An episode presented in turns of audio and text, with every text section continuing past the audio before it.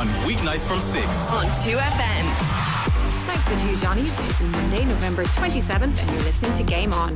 Coming up today, Katie's greatness shines through again. For your winner by majority decision, and the new undisputed super lightweight champion of the world, Katie Taylor.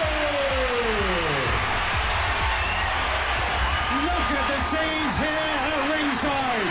A memorable, memorable night for Katie Taylor and for Irish boxing. A two-weight world champion. And that she is. In rugby, Keane Tracy looks back on Leinster's win over Munster and the rest of the U R C action, while in the Premier League we've Stephen Kelly and Paul Curry on a genuine title race and that bicycle kick. If you want to get in touch, you can text us on five one five five two two, or it's not tweet, X Marie, X us? Oh yeah, sure. Not really sure how that goes. X us at Game On two F M. Game On on two F M. Now, welcome along, everybody. Happy Monday. It's always a happy Monday when we've had a good weekend of live sport, and there was lots of it. Paul Curry and Keane Tracy are with myself and Ruby for the duration of the programme. We often start Mondays with our sporting highlights if we've had a good weekend. Paul, anything stick out? Well, there's a couple of obvious ones, isn't there?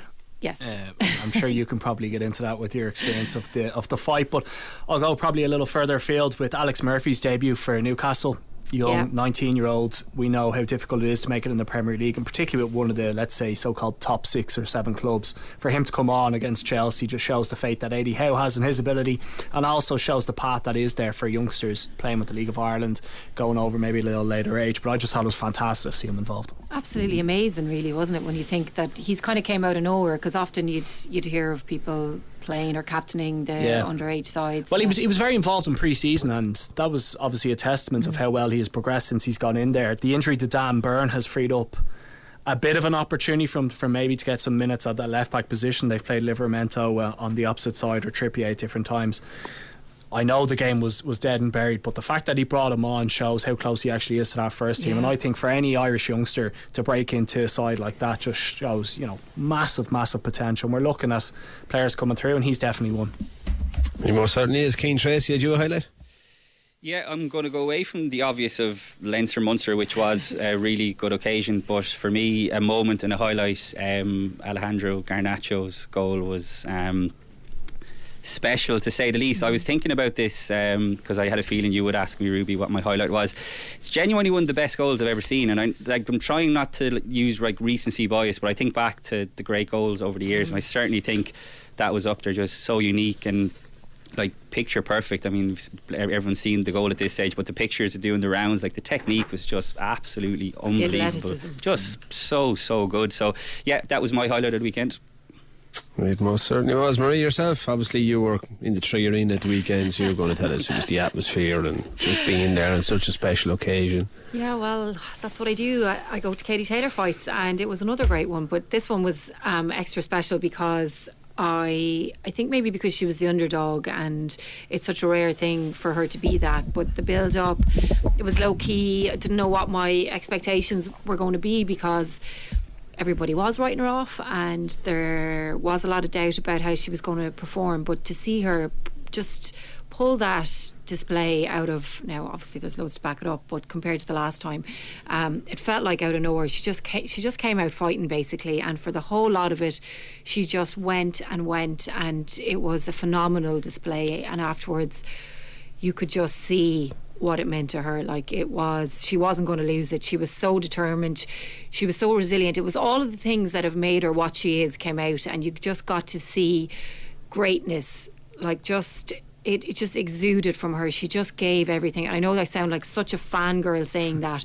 Well, we know you are, though. Well, look, I just think, and, and I've said it a million times, um, what she's done for women's sport, it's It's just been amazing. When you look at the progress that's been made over the last ten, fifteen years, she's been the one pushing it up the hill. She's been the one breaking the glass ceilings, doing what people said she couldn't do. Like, so she symbolises everything that has happened and that has been good and great about women's sport and sport in Ireland as well. Like, I can't, I'm not going to say it's just women's sport, because she's done brilliant things. She's brought back some, boxing back to Ireland again, which is great. But um, I was just delighted for her. I don't know her personally or anything, but I was just delighted because um, because she achieved something that she really, really wanted to, and it was great for her and great to see it and great for her mum as well. Well, super. I realised how little I knew about boxing, because I thought she was well behind. Tell you the truth. Yeah, I'm not I'm not an expert either, even though I do go to all her fights, and I'm like turning to the people beside me going like, who's winning? Like, is she winning? How's she doing? Because I never know. Like, I haven't a clue, and um, it's really hard to tell, because fights like that, they're often so tight because they're such well matched opponents that it's it's hard to, it's hard to know. And when you're surrounded by her fans, which, you know, like in Ireland you, you most definitely are, then um it's even harder to tell. So I, I wasn't sure, but I actually texted uh, my husband at home and said, what are they saying on the telly, you know? So that's what I was wondering about. What was yours, Ruby? Uh, my, mine was the John Durkin chase yesterday in Punchestown. I thought it was brilliant. Um, really good field, and when they rounded off the home turn, you had fast or slow, galloping the champ, appreciated Blue Lord, the right horses going hammer and tongs to the second last. And whilst my allegiance to Willie Mullins' camp would love to have seen appreciated or galloping the champ come out on top, I saw we thought we saw a really good horse and fast or slow, but I saw, thought we saw a brilliant race. It was a really good race to watch, Marie. So um, that was my highlight, and we'll have more on the race and tomorrow afternoon or evening, evening as it is now. But I think we'll have to stick with the boxing, Marie, aren't we? Yeah, I think so. I think it kind of like it. She stole the show basically from the weekend. Everything that, that happened, um, it was all people were talking about the next day at matches. Like, wherever I was, people were talking about it. Um, don't think people were talking about it a huge amount beforehand, because there was a lot of other stuff going on and she kept it so low key, but she certainly stole all the headlines on, on Sunday, and has since as well, and probably will be for a while, as people will wonder, where's she going to fight next? That is the big thing. Yeah, well, look, we're joined now by Kevin Byrne, boxing correspondent with the Irish Sun, and maybe he'll be able to tell us. How are you, Kevin?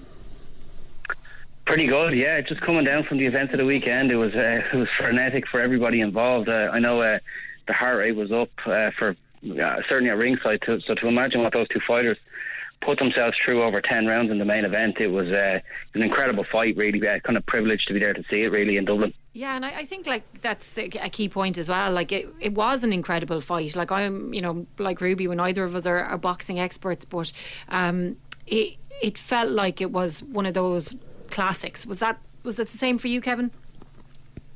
Oh, I think there was an, there was an immediate sense that we were witness, witnessing something quite historic. I, I felt. Um, all the rigmarole about the, the long walk-ups last time for the last fight, and mm. that fight did struggle to get going back in May, and it wasn't a classic. It was a pretty engrossing fight.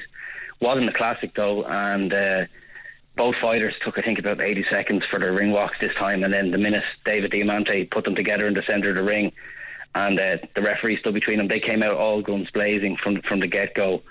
Um, you know, both had both had some early success. I kind of had a, a level. I probably had Katie pulling ahead at, at the halfway, maybe by a round or so, but yeah, just the just the depths Taylor was willing to go to to win, I thought was quite quite striking. She um, she obviously had that underdog spirit. Uh, you're looking for edges. How how could she win? How could she improve on uh, on her last performance? And I ha you have to imagine, for such a fierce competitor, losing her undefeated record, trying to now think of herself as a as a boxer who's lost a fight, who isn't, you know, doesn't have a perfect record. It must have stung so much. It must have really motivated her even more in training camp, because she was so desperate to win. She was just so so willing to go to the wall, always trying to have the final say in uh, in the exchanges, and willing to take punches to land them as well. It was it was a, yeah, it was a brilliant fight, I thought. I loved her interview afterwards in the press conference, the motivation she got from all the doubters.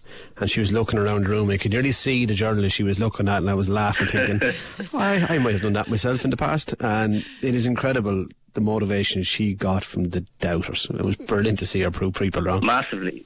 Yeah, and like, uh, you know, pro proper Irish style as well, you know, like a G A A match, you know, we, even, even if Limerick next year win the, the five in a row, they'll be saying, this is for the doubters, you know, who said it couldn't be done, like, um, but there there certainly were uh, plenty doubting Katie Taylor for this one.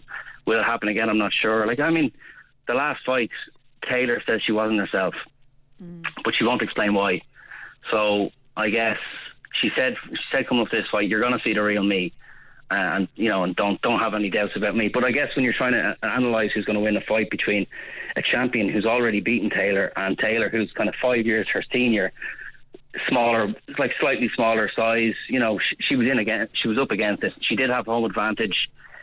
She did have, you know, the burning desire to get, get her revenge as well. But she she she could she looked out at the media, and probably most of them who'd written previews and most of them who'd given their opinions on the fight would have been, you know, going to the head, he would have been picking Cameron. I think most people did.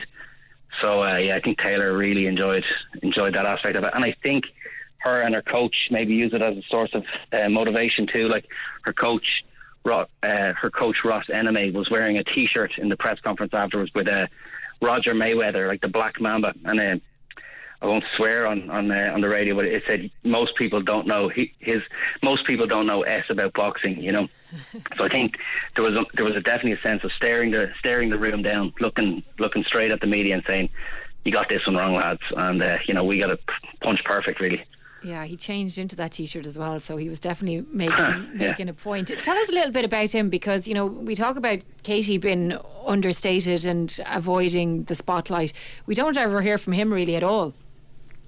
He's quite a convincing guy to talk to. He's a he's almost evangelical in, you know, his belief that uh, he knows how to he knows how to deliver victory. And like, I mean, his C V now, just with Katie Taylor alone, is one of the most glittering in world boxing. You're looking at a a guy who's trained uh, a fighter from her professional debut right up to becoming an undisputed world champion at two two separate weights. So he's got one of the best C Vs around. Wasn't widely known, certainly in Europe, prior to Katie Taylor signing with him. He's published a few books. His social media posts show quite an esoteric figure, you know. With, with I think he's got a, a background in strength and conditioning. His own fighting career was cut short through injury. Taylor and him have a have a brilliant relationship, mainly based on kind of hard work, belief, and I think he's he's good at getting into Kate Taylor's head. I think at the start, when Taylor turned professional, I found it noticeable that he was willing to kind of make comparisons to uh you know, the great kind of hit and don't get hit merchants. So maybe the, the likes of uh, Vasily Lomachenko, that's what we're like looking to become the female version of, like get in, get out, land your shots. But now when he talks about Katie Taylor, and I wrote about this today, like he, he mentions the likes of James Toney and Bernard Hopkins. These are like master manip- master manipulators of the fight, the fight ring, and brilliant at fighting inside, brilliant at taking any edge they can. Like, and when they became veterans in their career, they, they, they're really wily, really canny. And I think maybe that's just kind of thing that Taylor was willing to do as well. She's she's got criticism for excessive holding, you know, happy enough with uh, if there was going to be headbutts thrown, she wasn't going to come off second best in them on Saturday night. She was determined to, uh, you know, to rough Cameron up, and she was willing to do anything a wily veteran could do. So I think Ename, or Ross Ename, got in her head and came up with a great game plan. He's come under a bit of criticism back here in Ireland in boxing circles. You know, Ireland is full of great boxing coaches, and a lot of them would probably like a crack at guiding Katie Taylor, but she's gone for an American most of them don't know, and he's come in for he's come in for a bit of criticism, I suppose, particularly after her last fight with Cameron, which led to a defeat. Kind of then there was a bit of, oh, leave that strength and conditioning trainer behind. But I think he was quite satisfied with um, with uh, getting his own back as well. And it, like he he is, seems to be the uh, the architect of Taylor's uh, fight week decision to do far less media. Ross was guiding them and saying, no, Taylor got too stuck in, you know, talking to the wrong people last time, speaking to the media. She she snubbed a kind of a media roundtable on uh, Thursday at the press conference. I say snubbed. She just opted, she opted against it, and I think she felt she went along with far too many things before the first uh, for the first fight, and she snubbed a lot of it this time. And you know, look, her decision was, I suppose, vindicated on Saturday night when it was no nonsense display. It was, especially when you think boxing relies so much on promotion, and promotion ultimately brings the, the money to it. So it was a big decision from her to do that. But you're describing her there, Kevin, I, I think, as a fighter. Yeah, when she was asked about three-minute rounds or twelve three-minute rounds, she said it suits the boxer. She still sees herself as a boxer, even though you're describing her more as a fighter, are you? I think I think she's just rounded and complete at this stage. She can she can out, like in her previous rematch with uh, Delphine Persoon, she completely outboxed her. She, you know, she stayed on the back foot, caught Persoon coming in, made her look foolish, and then worked her way around the ring. Against Cameron, she was still like the boxer of the two as well. Like, she's the one who was moving in circles around the ring. She was the one who was on the retreat mostly, and then looking to catch Cameron as she came in with her attacks, and then looking to have the final say as, you know, after Cameron might have landed her. So she was still the boxer in this contest, but I think she's showing, and she's always showed throughout her career. I think, like we saw it against Amanda Serrano more than most, she's willing to dig down. She's willing to do anything it takes, and and really, really scrap to get a decision or to get a win, you know. So she's, I think she's a bit of both. I think she's a complete fighter at this stage. So what's next for her now with this trilogy? Where's it going to go? Are we going to have um, months of debate about whether she should go to Croke Park or not, or whether or not Croke Park would host it? What's going to happen next, Kevin? I know, I was a bit, I was a bit dismayed, like almost that talk immediately turned to Croke Park um, in the aftermath of her win. Like almost wanted her to, to, you know, just glory in the victory that she's just taken, because it was such a such a remarkable achievement to become an undisputed two-weight world champion. Only the greats have done that. Like there is a f- female boxer, obviously Clarissa Shields has already achieved that, but in the men's ranks, you're looking at only the, the greatest names, the Benny Leonards, Henry Armstrongs, Sugar Ray Robinson, Evander Holyfield, like uh, Terence Crawford. Alexander Usyk is looking to do it against Tyson Fury next year. So only the, the greatest of the great have become two-weight undisputed world champions. She, she's, I'm sure she's basking in the glory of her victory right now. But yeah, talk is definitely going to turn to the uh, the, the trilogy she's looking at with, with Cameron, or a second run around with uh, Amanda Serrano. Both of them will be Croke Park fights, I think. There's been discussion today about why not go to the Aviva Stadium. I think I think Taylor just has her heart set on Croke Park, Ireland's most famous stadium. You know, like that would be a great uh, career moment for her. Uh, Muhammad Ali fought there, didn't he? You know, back fifty-one years ago. So you're looking at. You're looking at taking one of the greatest boxes, I think, in sport.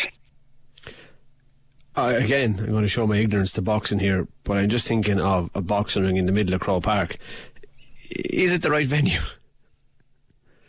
Well, uh, for the fighters, a boxing ring's a boxing ring. It doesn't really matter, you know. And I think um, there was a tremendous atmosphere at the uh, three arena the other night. Like, it's almost the way it's structured. The, the fans are high. They're close to the ring. There's not a bad seat in the house. So the, the noise generated. That's what I'm sure, but, yeah, the noise top left corner of the, of the hill, like, you're going to be a long way from a ring. Yeah, but the cheapest ticket the other night, Ruby, was, you know, was still, I don't know, well over one hundred quid anyway for the cheapest tickets. Um, and most tickets with a good, with a good, you know, even a bit lower down, you're in the two hundreds, three hundreds, ringside for five hundreds and one thousand and stuff like that. So it's a very expensive night to be going. And if, if you're a family, and I, don't, I can think of the amount of parents across Ireland who have a, a son or a daughter or whatever, you know, maybe ten, twelve, thirteen years old, and they love Katie Taylor, abs- absolutely adore her. How much is it going to cost to bring the family to a Katie Taylor fight at three arena? It's probably beyond most people's reach. I think the talk is that if, if you were to have it at Croke Park, you'd be looking at far more competitive prices of the tickets, so you could bring your family of four for, for an affordable price, and that's the way they bank at uh, having the fight at Croke Park. But then again, there's a difference. Um, it's a different uh, event if you hold it at Croke Park, and trying to attract families, you're going to have to have it much earlier. The, the fight the other night began just before eleven o'clock, I think, or, you know, maybe quarter to eleven, so can't really do that at Croke Park fight at that time with, with families there. Really, maybe have to be on a little bit earlier. But um, I can see, I can see half the, you know, boxing takes place in Dallas Cowboy Stadium, Wembley Stadium, some, you know, great massive venues across the world. So Croke Park would be probably be no different, and I'd say it would look great uh, to have fighting, to have a boxing match there. What happens if it rains? The ring is covered, and um, so the ring has a kind of. Yeah, the ring has a rain cover, so it can rain. And there's been some nights where you see, uh, I'm trying to think, I think it was maybe Derek Chisora versus um, David Hay at Upton Park, and the heavens opened. And uh, but people at ringside just bought ponchos, and people in the crowd, you know, were covered by the stands. People at ringside were giving out ponchos, or maybe, you know, so a chance for the for the lads in Dublin One to be selling a few. Uh, few extra bits of gear there for people to, to stay out of rain. Yeah, but that's all that's all you can do.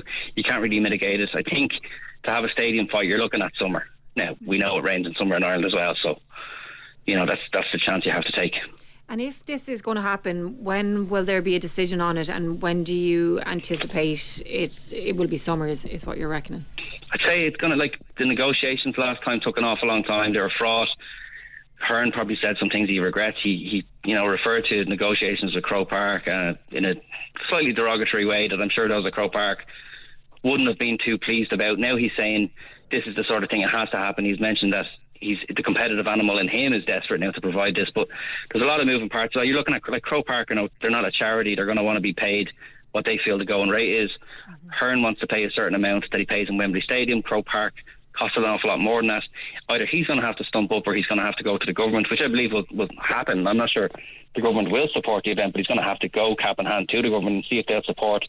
Like the, uh, we do have a major sports events unit uh, in Ireland that, you know, looks to bid for international tournaments and, and major sporting contests. And Taylor versus Cameron three, or Taylor versus Serrano two, would be an enormous event, absolutely an enormous event. It has to fit, you know, it has to fit in for things like tourism, what what benefit for the economy would it have, and if you could sell sixty or seventy thousand tickets to a boxing match in Croke Park, it would be obviously good for the economy. Um, you know, can they sell the tickets? I think I think they can if they if they if they price them reasonably well. Um, will it have a good? You know, will the government decide that it's something they want to get behind? Who knows? And as well as that, like, pro boxing is a profitable business. Eddie Hearn's promotion is a very profitable company. Do Irish taxpayers want, you know, do they want their money going to prop up a massive, you know, world boxing promotion company that, that's in the game for profit as well? Matchroom and Brian Peters, Katie Taylor's manager, will make their case that Taylor deserves this. The state, you know, this is an important, this is an important figure in the state, and uh, her bid to fight at Croke Park, her dream venue, should be supported. So I think those those negotiations are going to take an awful long, like a, a while anyway. I wouldn't expect an announcement until the new year at least. Right, well, it sounds like there's a lot to it. And just before we finish up, um, a word on Gary Cully and Emma Brennan as well, and, and the show that they put on. Cully, uh, yeah, last time he was knocked out by uh, Jose Felix from Mexico. Um, very, very shocking stoppage. Cully was being anointed as the next successor, the, the next headliner after Taylor. And instead, you know, the, the Mexican got in and, and, and really took him out. Um Cully has since changed teams. He's left Pete Taylor in Dublin, gone over to base himself in Liverpool with Joe McNally. But for this fight, he went back to the... Uh, he, he said he was offered different fights, you know, like little comebacks. He, when Bernard Dunn was knocked out by Kiko Martinez all those years ago, I think his comeback took place in County Mayo. It was a bit more low-key. But Cully said, no, I want my comeback to be on the same Katie Taylor versus Chantelle Cameron fight. I want to have the same dressing room. I want to wear the same clothes. I want to have the same... Singer bringing me into the ring, the whole thing. I want to really exercise the demon. Now, I suppose a, a rematch with the Mexican is a, is a big fight for him in the future as well, but he got the better of uh, Rhys Mould the other night, and uh, I'm sure getting the win is all that mattered. It was a qu- quite a close fight. Cully got the the, uh, the verdict on points. I think the star of the night really was though Paddy Donovan, trained by Andy Lee, who took out Danny Ball in the fourth round. Just scintillated in performance, really showed himself to be a star in the making. Yeah, he was. Uh, I was laughing at the all the references to to his future because of his hair, and he's a good-looking fella and all that sort of stuff. So it was. Uh, there was a lot of um, there was a lot of uh, entertainment around him as well. But he does seem to be a character as well. So there'll be lots that will want to be on any under- undercard anyway, given the Irish performances um, on Saturday. Yeah, and, and like Thomas Carty, the heavyweight from Dublin as well, and like he had a he had a good knockout in the final round of his fight. Like it was a bit of a stinker. Your man Dan Garber was very much came negative, came to came to survive, but Carty took him out in the final round. He's in a great place as a heavyweight. There's an awful lot of money swishing around that division now with the Saudis involved in boxing, and you know they're always looking for good fighters from Dublin as well because capital city can generate a, a big support, and Carty's very good at self-promotion. And then obviously the Tokyo Olympian Emma Brennan, in only his second fight, had a had a great uh, battle with Jamie Morrissey from Limerick, who, who gave it absolutely everything as well, you know, and um Brennan won by stoppage in the final round of that one, but you know, credit to both of them for taking on the fight and uh, and giving it all. Okay, uh, thanks so much for that, Kevin. It definitely was one of those uh, special historic nights for Katie Taylor. Looking forward to the next one, and we'll talk to you soon. Cheers, guys. Thanks. We're going to take a very quick break, but do stay with us. We'll be talking to Ciarán Tracy about the weekend's rugby and the latest news coming out of Munster. Game on on two F M. Welcome back. We are turning our attention to rugby. Ciarán Tracy, rugby writer with the Irish Independent, is with us. And before we get into all of the weekend's action, there is lots of news um, coming out in Munster. Uh, Jean Kleyn has signed a new two-year contract, but I guess the bigger news is that R G Snyman is going to leave at the end of the season, Ciarán. Yeah, probably no surprise really, Marie. Um, I suppose for anyone who doesn't know, it's worth reminding people that the situation was complicated by the fact that Jean Kleyn is now an N I Q, non-Irish qualified player, and R G Snyman, sorry, when he went to play for South Africa, obviously when he switched his allegiances from Ireland. So with R G Snyman already there, it meant uh, Munster had two foreign locks, and although it's not like a hard and fast rule, it's generally accepted by the I R F U that you can't have two players in the same position. So it meant that Munster were going to have to decide um, come the end of the season, when both of their contracts were up, which one of them they were going to keep. Um, and to be honest, I don't think it would have been that tough of a decision. Uh, like pound for pound, R G Snyman is one of the best locks in the world, but his injury record is horrific. I mean, he's been so unlucky during his time at Munster, but you look back on it, he's been here for four seasons, Marie. He's played ten games. Um, and when you consider the amount of money that he would be on, like, you got to kind of look at the, the kind of the cold hard facts of it. Um, and like just for, as a comparison, Munster played Uh, twenty-six competitive games last year, and Jean Kleyn started and featured in twenty-four of them. Um, like he's Munster's Player of the Year. He did really well with South Africa at the World Cup. So when you're picking between the two of them, it, I'd say it was a fairly straightforward choice. R G Snyman is not going to struggle to, to find a club. It'll be interesting to see if he goes back to South Africa or Japan, maybe, where there's a lot of money. I'm sure French clubs will be sniffing around.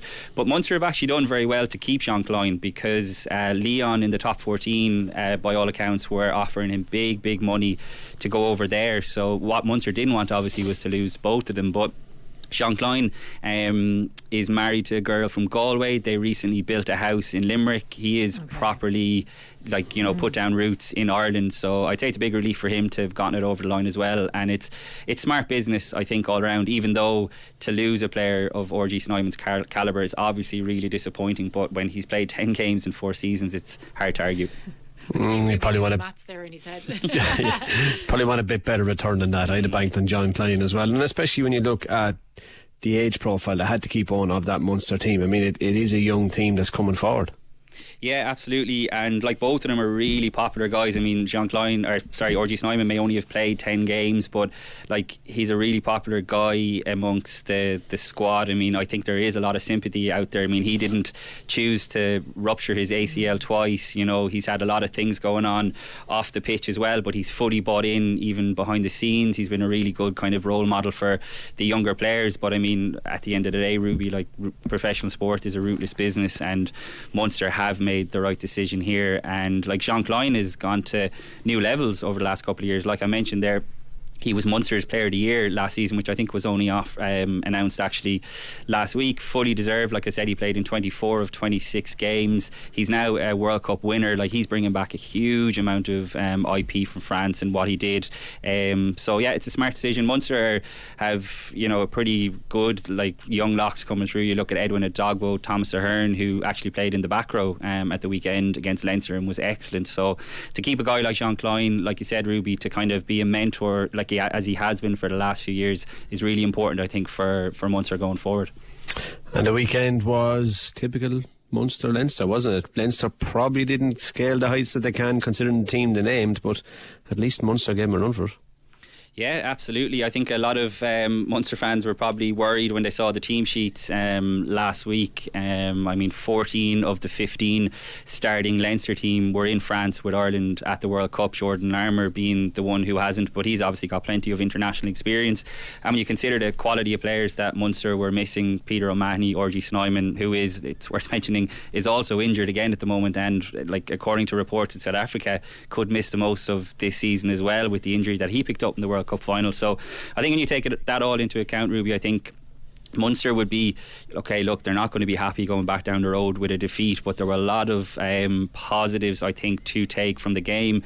And when they'll have reviewed it in, in Limerick this morning at the team meeting, I think they'll be really frustrated, because Leinster were there for the taking. Like you mentioned, they, they're not usually that sloppy and wasteful, and when they are, you really need to kind of put the hammer down. And try as they might, Munster weren't quite able to, but they pushed them right until the end. And you think back to the U R C semi-final last season, when Munster obviously beat Leinster at the Aviva, but that was a heavily rotated Leinster team. Not to take away from Munster's achievement or anything, but the fact that they went toe to toe with what was pretty much, apart from James Lowe, um, was pretty much Leinster's first choice team, and came away from it, you know, with a losing bonus point, but probably thinking that they could have won the game. So I think the gap is is closing between Munster and Leinster, and that was further evidence of it, which is a good thing, I think, for, for Irish rugby.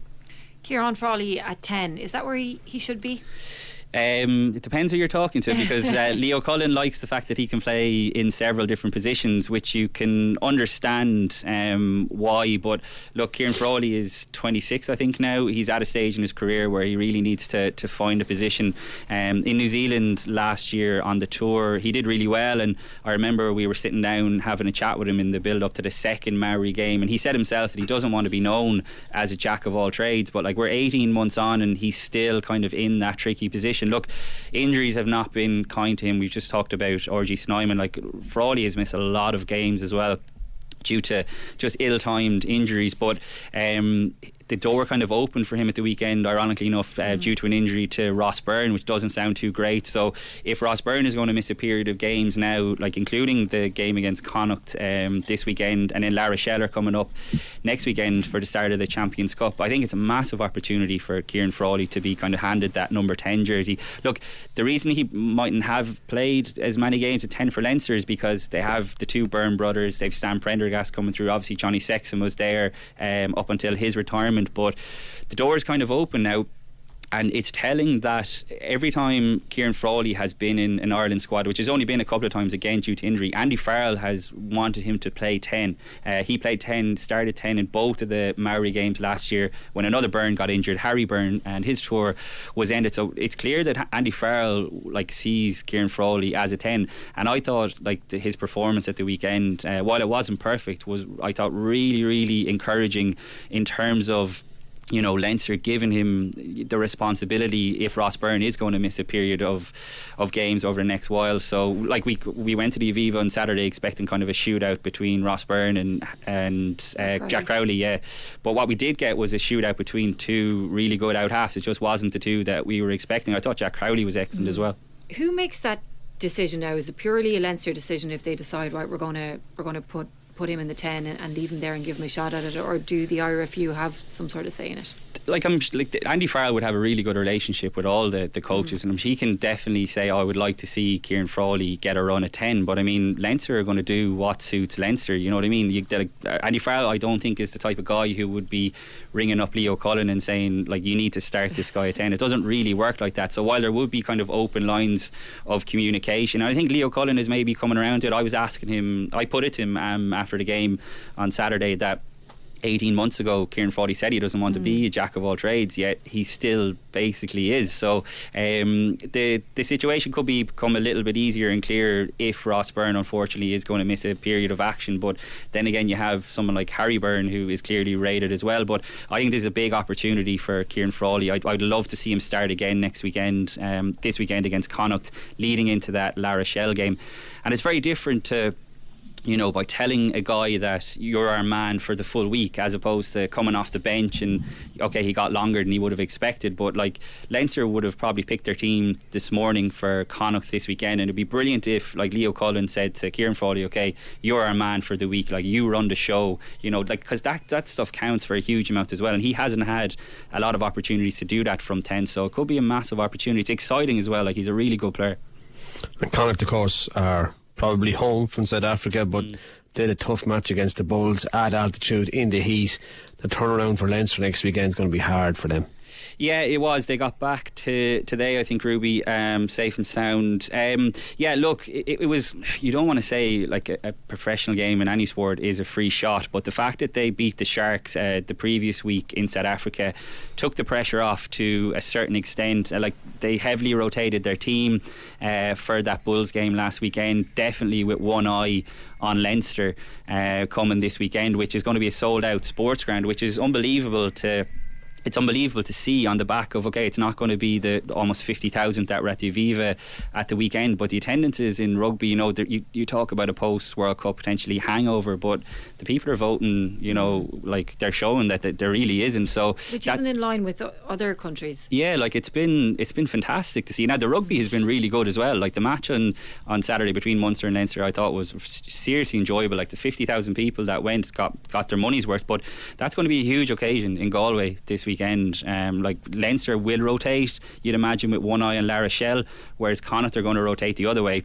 Mac Hansen, is my understanding is is going to be back, which is a massive boost. So the eight thousand people that are going will probably get their money's worth because they're going to see Mac Hansen play for the first time since he got injured um, at the World Cup. So you'd imagine it's going to be a very strong Connacht team, and look, Leinster, no matter what team they name, is going to be strong, but I don't think it's going to be the team that we saw last weekend because Leo Cullen is going to want to keep a few of them in cotton wool for the trip to La Rochelle. So it could be an opportunity there for Connacht to bounce back. Well, Nienhaber Barr took Nienhaber Barr took his first session today, mm. so will we see his impact straight away? Maybe I think it will take a while, but like it's it's good to see he's finally here. It's been like Leinster weren't exactly telling us when he was arriving. Even afterwards, Leo Cullen on Saturday, Leo Cullen was asked again, like, when is Jack Nienaber arriving? And all it was was soon, soon, soon. So I don't really know what was going on, but um, yeah, what a boost to, to have him back, um, or to have him in in the building. You can just sense that, I think, the, the the excitement from the players. Like, it's a fresh voice.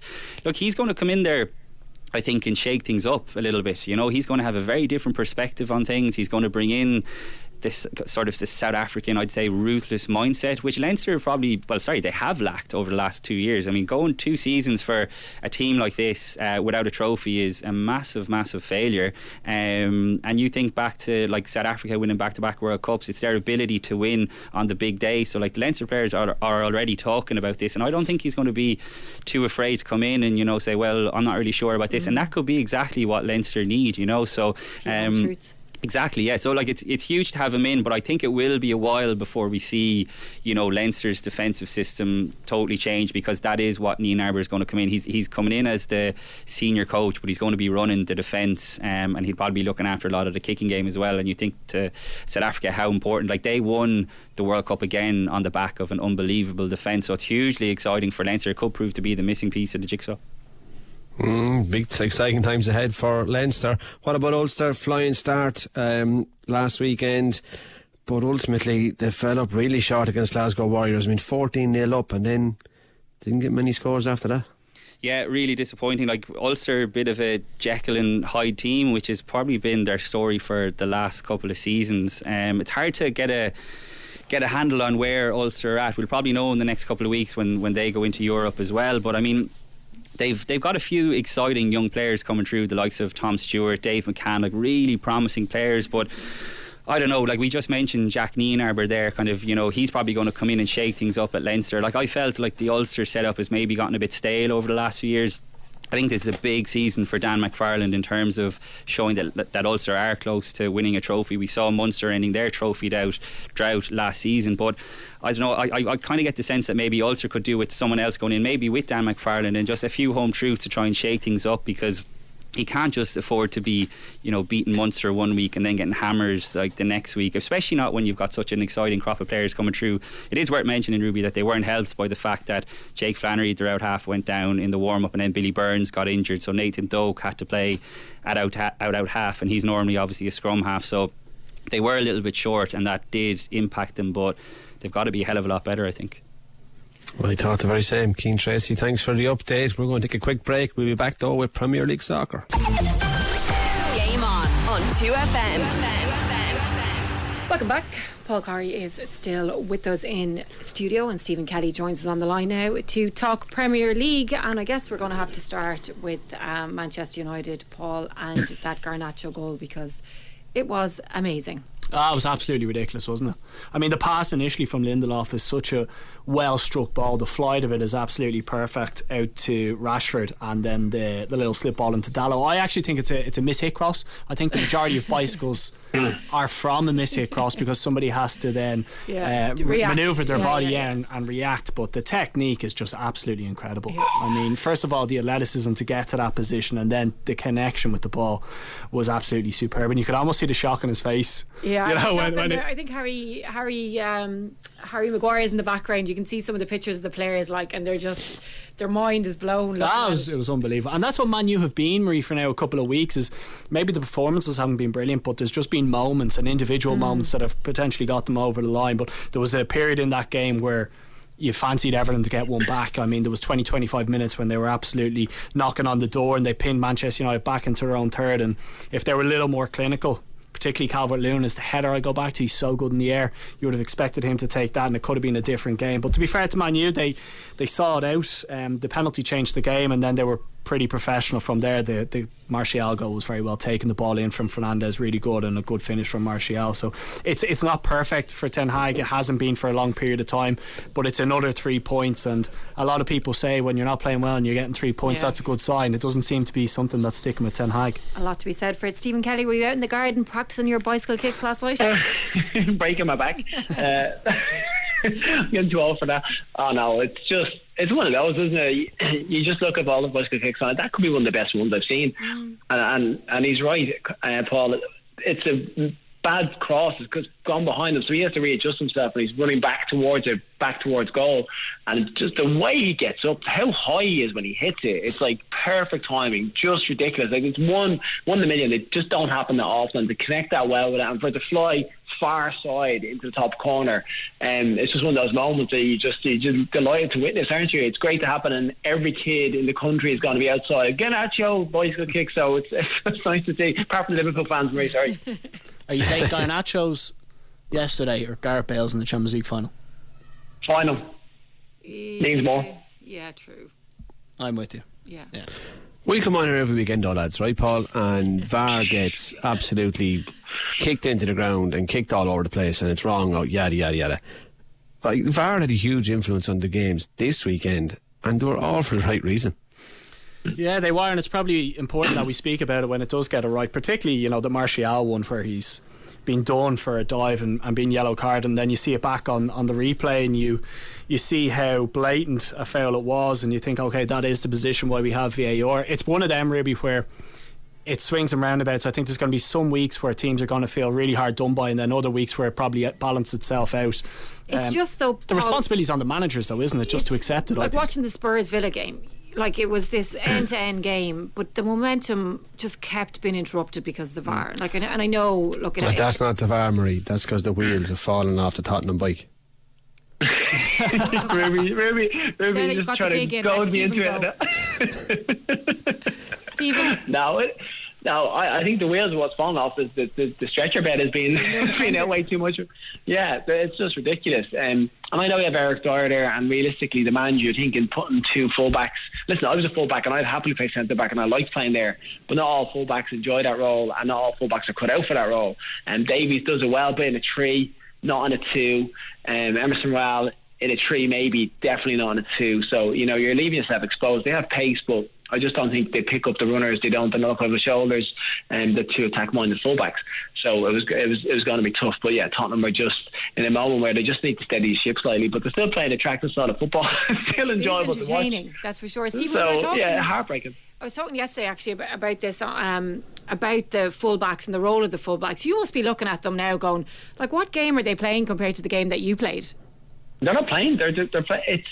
Honestly, it, they're playing like midfielders. They're playing attacker like this. The, the Tottenham, the Tottenham fullbacks are end up in the number ten position yeah. a lot of time. Like, it's actually, I, I, I analyse that. I'm looking at this is crazy, and it's funny because I remember Glenn Hoddle was my manager at Tottenham. And Glenn Hoddle used to have this philosophy where he said every player should be able to play every role on the team, and we all that just like yeah, right, these big tall centre backs thinking they just head and kick it, no chance, and like Gary Doherty and all. And then it was just it was a philosophy that he had in his mind, and it's what managers are actually doing now. Players are basically able to play every role because technically they're good enough, and then they're just getting them the confidence to be able to get in those pockets and turn, and it's it's it's really entertaining. It's great to watch. It's heartbreaking at times for Tottenham, but it's it's enjoyable. It is. And then you look at the keepers, the, Luton, the Sheffield United keeper, he thought he was a fullback as well. But even yeah. Alisson, like Alisson was having such a bad day, and like Trent Alexander-Arnold's nowhere to be seen, so mm. like you just get so exposed. Put all Aaron the time. Ramsdale on that column yeah, as well. Yeah. Bloody hell. Yeah. It's a different no. game now. All it is. But we probably probably shouldn't shy away from Aston Villa and Unai Emery. Mm-hmm. The job that yeah. he's oh, done. No. I, I know. I know a lot of, of the results is probably leaning on Tottenham and missing bodies, but the job that he has done from where he took over from Gerrard, and, and the continuation of that, like they're now sitting in the top four. You have to remember they're also balancing European football, so they have to juggle it about, and. The, the I guess the trajectory that he's brought that squad on, the players that he's brought in, deserve he deserves massive credit. I think his his kind of job has gone under the radar a bit there. Yeah, I, I agree, because it's the likes of um, Ange Postecoglou who's getting all the headlines because of what he's doing. And even yesterday, like after the game, there was more of a focus on Ange than there was on Emery, and like that was kind of getting the, I suppose it was the, the style of play that Tottenham had and the lack of defenders. But yeah, I'd agree with you on that. Yeah, that's the way it's tipping. It is. Team, I think sorry. What, for, for Emery, what it is, it's, there's a bit of a stigma with him because of his personality. Or Postecoglou, people have really warmed to him straight away, where Emery, because he had a time at Arsenal where yeah. people kind of, I don't know what it was, whereas now they don't want to give him the credit, but he is a sensational manager. Look at what he's done. Teams he's managed in Europe and stuff, like he, he's a phenomenal manager, and what he's done at Villa is, is, is miraculous. It most certainly is. And while we're on miraculous, what kind of a miraculous miracle are Chelsea going to want, Stephen? it? Are you going to play him a clip, or is it you? No, no, we won't play it this week. We'll play it again. We'll play it again next week when they get hammered again. They're still, they're still having an effect on the top four now. yeah, yeah, yeah they're putting other teams into the top four. um, no, it's, to be fair, you look at them and you think Sterling scores, they have a couple of chances where they go, and then they just capitulate. Um, Thiago with that goal, don't know what he's doing. Um, gifting them defensively when the, the pass gets played through the lines and they just step out, and you're going, why why are you not picking up Isaac in that position? How can two defenders get drawn towards? It's like watching kids that just get drawn towards the ball and the pass gets played past, and they're like, oh, there's a, there's a striker in there, he's going to put that in the back of the net. It was um, yeah, some really poor defending for them, which is which is a downfall. But I'm telling you, they're, they're going to be a team to, to watch towards the end. Paul, Maurizio Pochettino said his team are soft. Is that the worst insult that a manager can give his team? Yeah, I think it is. And you know what? He's protected the players a lot this season. It was mm. the first time that he's come out and had a proper go off mm. them. And I think soft is, is the right word here. There's a real softness to the underbelly of the squad. Maybe it was the fact that Caicedo was, was missing from the middle of the park, but t- on too many occasions, when the going gets tough, they seem to, to roll over, and, and they are conceding a lot of goals. That's four against Newcastle and four against Man City as well, and that has to be a concern because they're not exactly the most efficient side when they go forward. And it doesn't also help when Reece James, your captain, mm. picks up two ridiculous yellow cards and gets sent off. I mean, there has to be a bit of a question mark but why he's been given the armband when, when you see him do things like that. But yeah, there's a lot of question marks over a number of those players. A lot of them are quite young and maybe you can give them time, but others, Cucurella's one, um, you know, Fernandes, particularly when the game gets tough, you see him going out of it. Badiashile, a lot mm. of learning to do. Sanchez, for me, the keeper, a lot of question marks there. So soft is is probably the correct word, but they they got to get things right. They've got two difficult fixtures coming up. They play Brighton and then they play Manchester United, and who knows what sort of performances we'll get from them. Paul, do you think do you think that oh, sorry about jumping in, but do you think, you know, the way they've given out these seven year contracts, that that's a factor in the fact that if you run seven years, you know, well, I can mess up for the next four and I still have three years left. One hundred percent. Yeah, you know what I mean? It has to be in the psyche. There's no accountability. Like there's no accountability. Like,